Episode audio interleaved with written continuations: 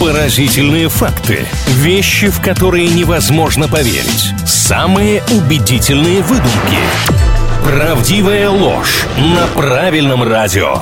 Благодаря рубрике «Правдивая ложь» мы здесь на правильном радио никогда не останемся без интересных фактов. В каждом выпуске общаемся на самые разные темы, узнаем что-то новое, ну и иногда исключительно ради развлечения чуть-чуть друг друга обманываем. Илья Андреев, Маша Сафонова, всем здравствуйте. Привет, у меня сегодня факты из прошлого и о людях, которых мы все прекрасно знаем. Давайте разбираться. Факт номер один звучит так. Правда ли, что мама знаменитой Коко Шанель, Илья, вы же знаете, кто это? Ну, по крайней мере, имя слышали? Да, вот я только хотел сказать, очень примерно. Так вот, правда ли, что ее мама Наталья была скромной лаборанткой, но удачно вышла замуж и вскоре осталась вдовой, получив в наследство одно из богатейших имений в Париже? Честно говоря, мне очень грустная история представилась. Вы старайтесь так не рассуждать, просто давайте по фактам. Я просто хотел понять, удачно она вышла замуж потому, что стала в итоге вдовой, или она сначала удачно вышла замуж, а потом стала вдовой. Ну ладно, пускай я с вами соглашусь в этот раз. Несмотря на то, что я достаточно много знаю о Коко Шанель и ее так называемом творчестве, про ее семью я читала мало. А вот этот сюжет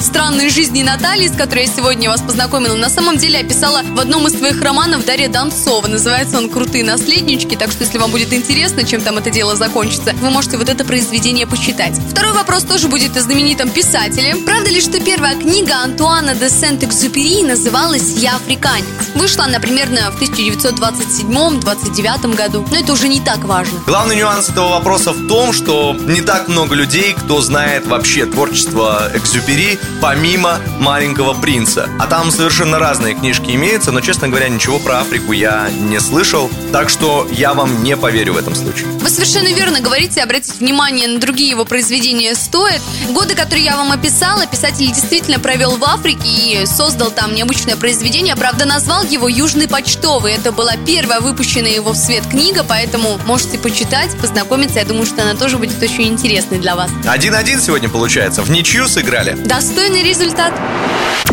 Правдивая ложь на правильном радио.